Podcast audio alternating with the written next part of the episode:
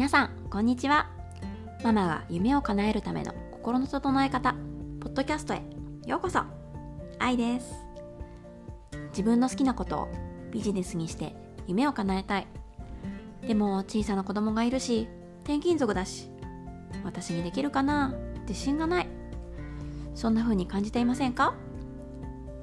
こちらのポッドキャストではあなたの可能性を制限している思い込みや思考を手放し自分のハートとつながりながらありたい未来をクリエイトしていくためのヒントをお届けしていきます。乳幼児子育ての専門家ならではの視点から子供の心を育てるママのマインドについてもお伝えしていきますよ。ビジネスをツールに心を整えて自分を成長させ子供旦那さん周りの人たちそして誰より大切な自分との関係を大事にしながら理想の未来を叶えていきたい。そんなあなたはぜひポッドキャストの購読をしてください。購読すると毎回新しいエピソードが自動的にダウンロードされますよ。お料理中や洗濯物を畳みながらお子さんのお昼寝中や運転中などリラックスしながらぜひ聞いてくださいね。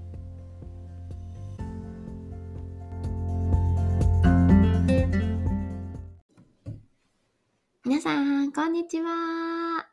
えー、6月もね、もうそろそろ終わりに差し掛かっていますが、皆さん、いかがお過ごしでしょうか？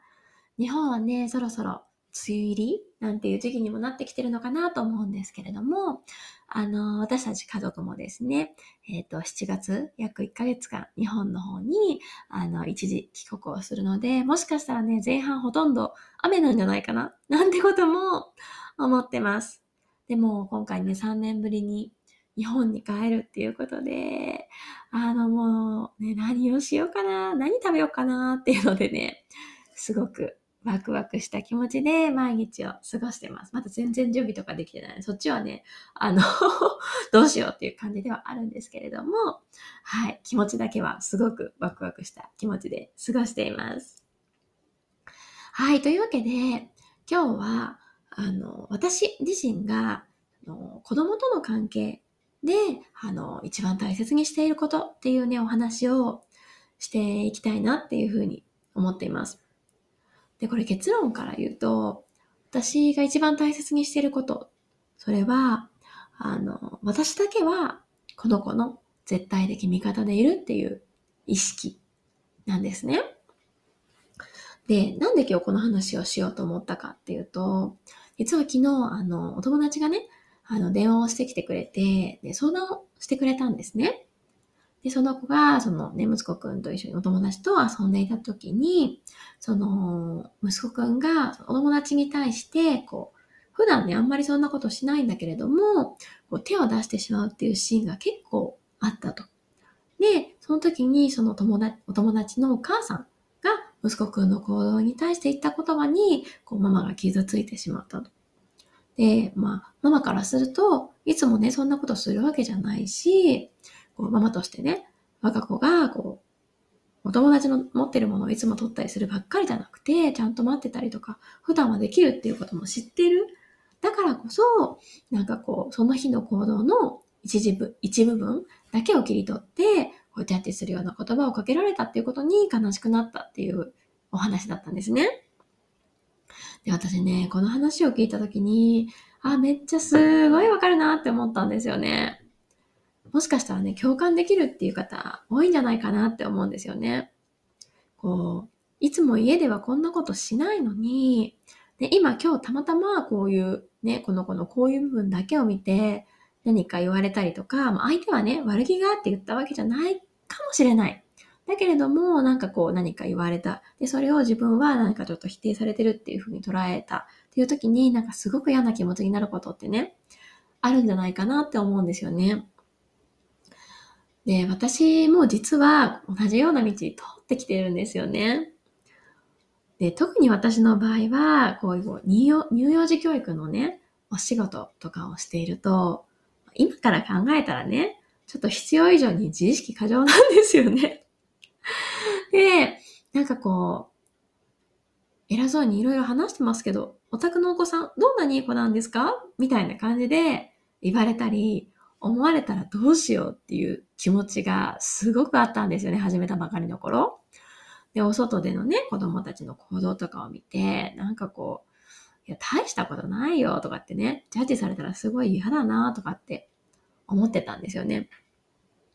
で、ちなみにうちの長男は、全然なんかこの世の中の尺度でいう、いわゆるいい子では全然ないんですね。だからこそ、このいわゆるいい子であることを頑張ってきた私からすると、本当に最初は苦しかったんですよね。こう、いつもニコニコしてて、愛想よくすることがいいって思って育ってきた。けども、息子はね、ほんと楽しい時しか、心から楽しい時しか笑わないんですね。うん。そう。あとなんかこう、普段はそんなにね、お家にいる時は、こう、ガッチャンガッチャンとかってしたりするタイプじゃないのに、こう、お友達が来た時にはこう、もうテンションが上がっちゃって、すごいなんかこう、いきなり破壊的になったりとか。で、まあそういう姿を見てね、なんでもっといい子でいてくれないのって思ってしまってた時期も正直ありました。でもある時気づいたんですよね。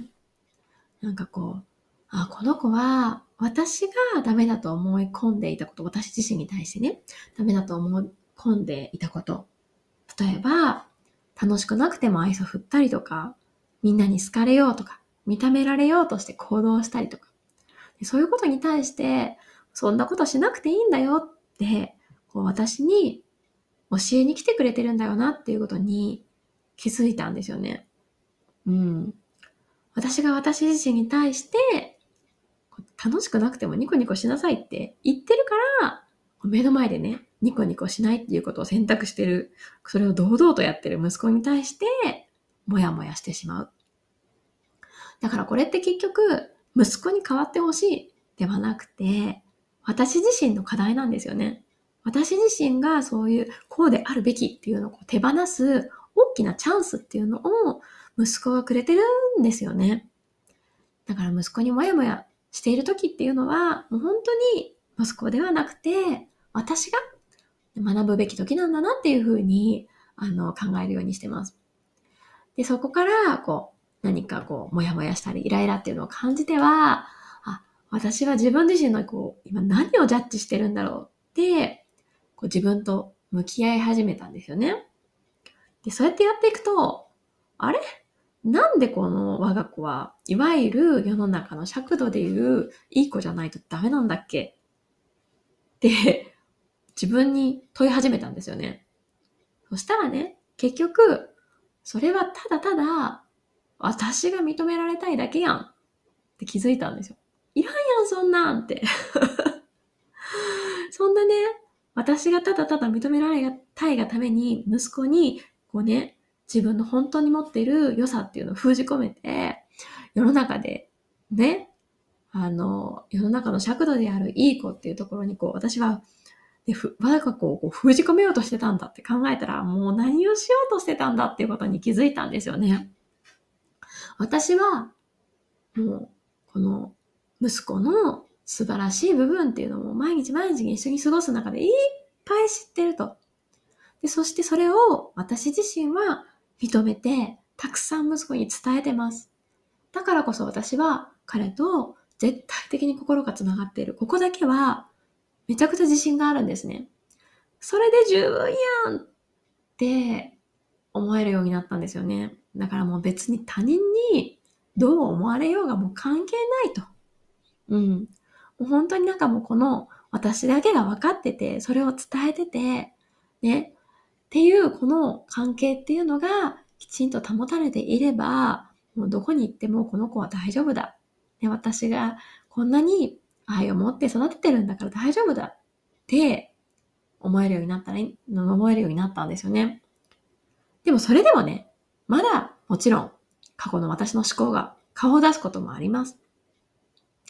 でもまたそうやってそんな時にもうそれに気づいて軸を戻して来れたらそれでいいよねっていうふうに思ってます。なので、その子供との関係で大切にしていること。それは、私自身が何があってもこの子の絶対的味方であり続ける。っていうことなんですね。で時にね、攻撃的になったり、間違えることだってあります。で、それをジャッジしそうになるんだけども、いやいや待てよ。私もあるやんって。マ マだって攻撃的になったり間違えることだってあるやんって。だからもうそれも含めて、まるっと受け入れてあげる。これは息子のこともそうだし、私自身に対してもですよね。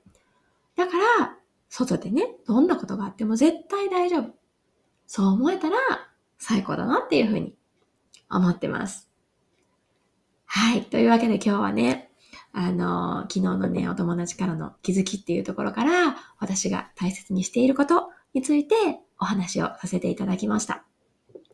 でもしね、皆さんこれ聞いてくださった皆さんの中で、こう、あの、皆さん自身がね、お子さんとの関係で大切にされていることっていうのがもしあったら、ぜひね、インスタの DM なので、あの、メッセージもらえたら嬉しいです。はい。それでは、えー、今日も最後まで聞いてくださってありがとうございました。えー、今日も素敵な一日をお過ごしください。またねバイバーイ